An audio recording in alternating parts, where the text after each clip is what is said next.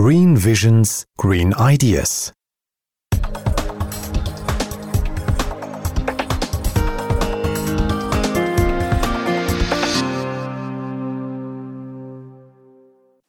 Welcome to our new episode that will give us a more in depth look into the new waste management system in Denmark. Katarina is your host today, and I want to thank allgoodspeakers.com for their continuous support. Sønderborg is the first municipality that tries out the new system, and I welcome Stine Stokkebro, an operations manager for waste at Sonfor in Sønderborg. Welcome, Stine. Thank you. Also joining our podcast today is Till Leisner, an associate professor at SDU in Sønderborg. Welcome, Till. Hello. And we have even a fourth person today. That's Oliver Niebuhr, who has joined many of our podcasts before. Hello, Oliver. Hello, everybody. Stine, you are in charge of waste management in Sønderborg since last December. So you, you are quite new here in Sønderborg. What belongs to your duties? Well, I'm a I'm a head of a, a fairly large department. Uh, besides the uh, waste management, uh, I also uh, I'm also the head of the department for wastewater treatment plants, pumping stations, sewer management, also the tap water in some part of the municipality and district heating in Nordborg. So it's it's quite a, a big department. Okay, and uh, but now you concentrate on the waste management, and uh, you stepped into this right away on December with a new system. Were you prepared for this? Yes, I've been working with waste management for 20 years, so it's not new to me. Uh, uh but of course, there are some other uh, uh, issues when you you have a new system. There also there's always some some adjustment in the first uh, half year or maybe a year after uh, um, after we're we're starting up a new system. Yeah. So and, I was uh, ready. Yeah. that's good. What has changed for the people in the municipality uh, with the new we system? Already, I mean? Uh, yeah, we already uh, saw the waste uh, in uh, in a lot of fractions. Uh, we used to have three uh, waste streams here in Sønderborg. One was the the residual waste, and then there was a, a double uh, compartment bin for paper, uh, plastic, and cardboards, and metal and glass. Uh, so there are three uh, waste streams before before this new system. Now uh, we have six waste streams at home at the uh, at every household. We collect food waste. We collect beverage cartons we collect uh, more types of plastics than before. We, we collect the combined plastics as well. We didn't do that before. And we also collect plastics that are a little bit more dirty than usual. And we still collect paper, uh, cardboard, and uh, metal and glass at the household. So that means the people have now six boxes at home? Yes. Uh, so it's not only in the bins, it's also in the household. You have to. Um, you have to uh, sort a lot more now from three waste streams to six waste streams. Yeah, sounds like quite some effort also to store all the different things and fractions. So maybe people yes. have less waste after all because they can't stand it anymore having all these different fractions. Um, but but how do the people deal with the changes? How do they I think manage? that the fact that we uh, the fact that we have been sorting uh, a lot before it makes it easier to uh, to uh, sort even more. In general, people have uh, welcomed the changes. Uh, the amount of waste that we're sending to incineration is the half of before is a 50% drop from from day one actually.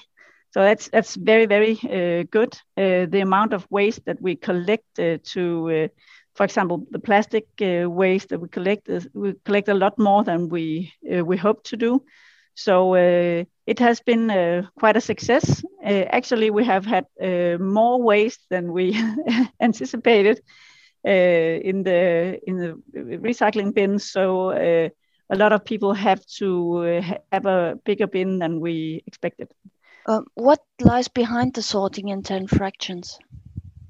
There are some EU uh, legislation. Um, for example, the food waste. Uh, every country in EU is going to collect food, food waste so that we can get the biogas uh, uh, uh, out of the food waste.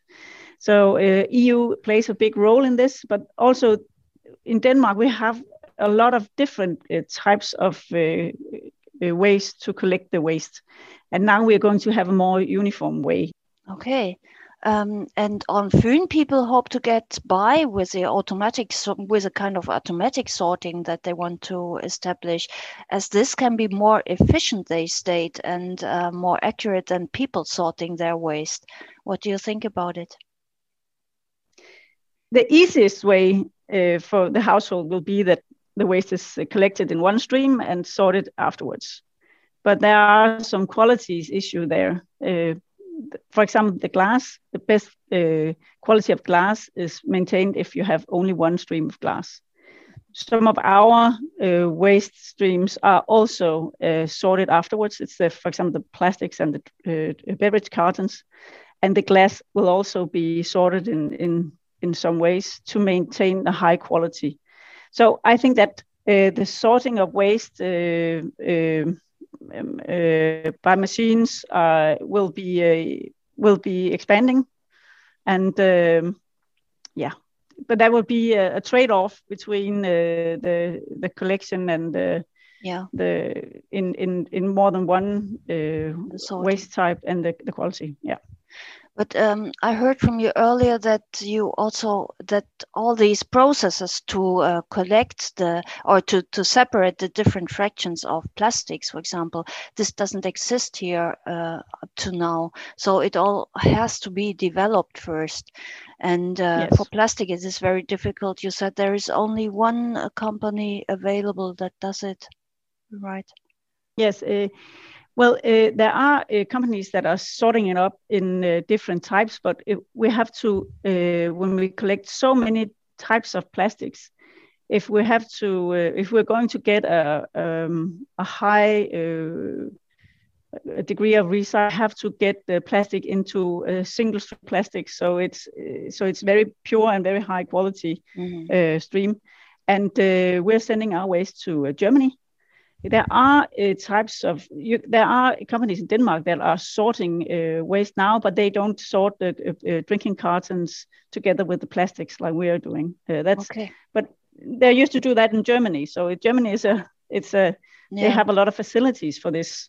Yeah, they have to do well, more. That's definitely today. maybe it also needs some incentives from uh, from the government that companies use less mixed plastics? Yes, the mixed plastic is a very uh, uh, big problem because the mixed plastic is is difficult to recycle in a in a good manner. Uh, yeah. So the single stream plastics will be best, or the with the the com compound is only consist of one type of plastic. Mm -hmm.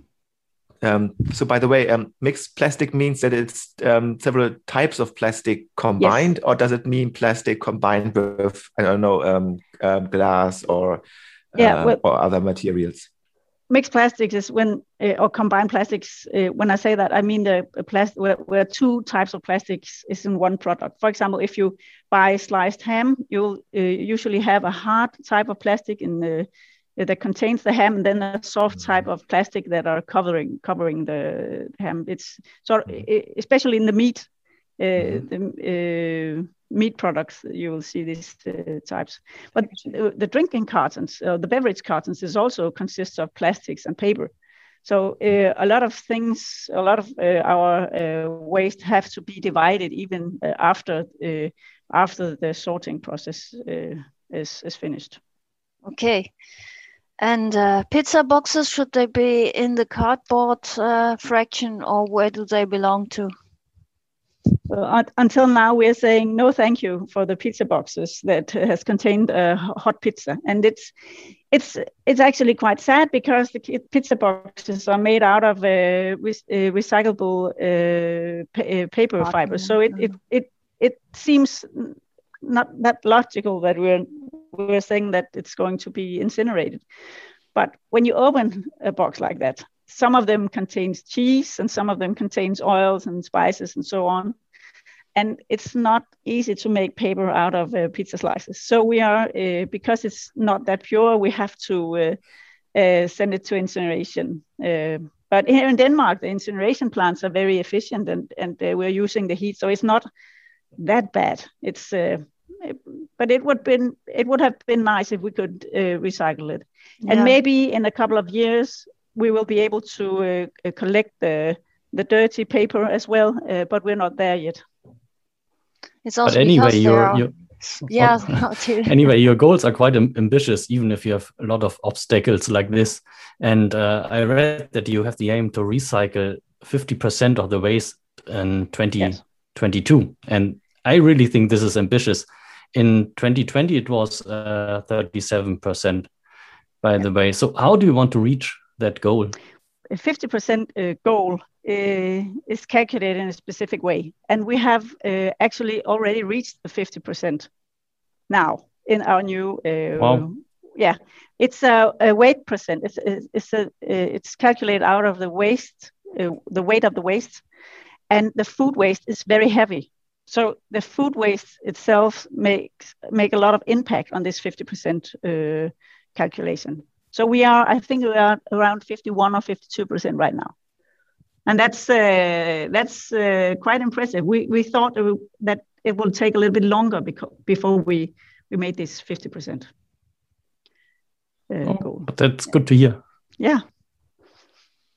So is it uh, positive for you at all? I mean, you're dealing with waste all day, collecting it, and that's your um, your uh, job um, and how you earn your money as well. So, will it be positive for you if people have less waste? Yes, it would definitely because uh, the waste, man, uh, the waste, the amount of waste in Denmark is extremely high. We are maybe one of the countries in the world that are producing most waste, uh, and that's that's not a good thing. Uh, here in Sønderborg, it's more than two tons per uh, person every year, but the when you calculate the building waste uh, from the yeah it's it's the the big picture waste.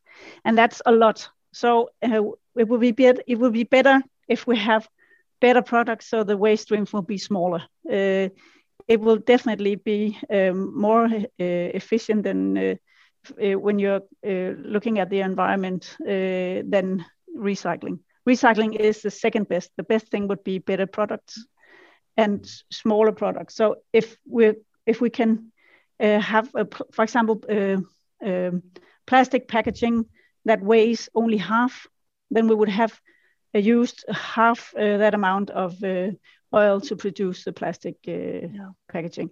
And also, if we can get products made in a, made from um, secondhand waste, or, or even yeah. say Recycle. recycled waste, uh, that would also be uh, very, very good because uh, some of the uh, waste types that we are trying to get uh, recycled, well, there has to be somebody who's willing to put them into new product. Otherwise, we cannot recycle this uh, these types of waste. So, would so, you also um, engage in this kind of projects then, if if there are some? It is a, a EU project because uh, all the packaging uh, is uh, made in, in big factories all over the world. So we have to have, uh, Denmark is a very small country, so uh, we cannot go solo on this one. We have to uh, be a part of a, a, bigger family so we can get some, some, some good products. And there are some uh, directives, uh, directives uh, EU directives on the way that should ensure better and more uniform packaging products. That sounds so as, good. Yeah, as. I understand, less packaging would be the best, of course. But uh, what do you think of reusing packages like coffee cups or refilling bottles? Is this something that sits in the middle between recycling and less packaging, yeah. or is this something that just consumes more energy and doesn't offer too many benefits. Um, what do you think? I'm a huge fan of the Recup uh, company in uh, in Germany.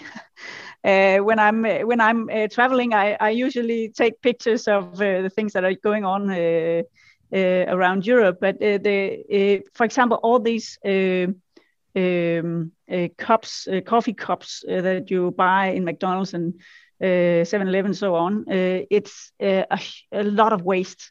Uh, and it would be better uh, to uh, to reuse, reuse it. Reuse them. Yeah, and there are some there are some some projects on the way uh, uh, where you uh, you pay a little bit more from the co- coffee and you get some money back when you deliver the cup back.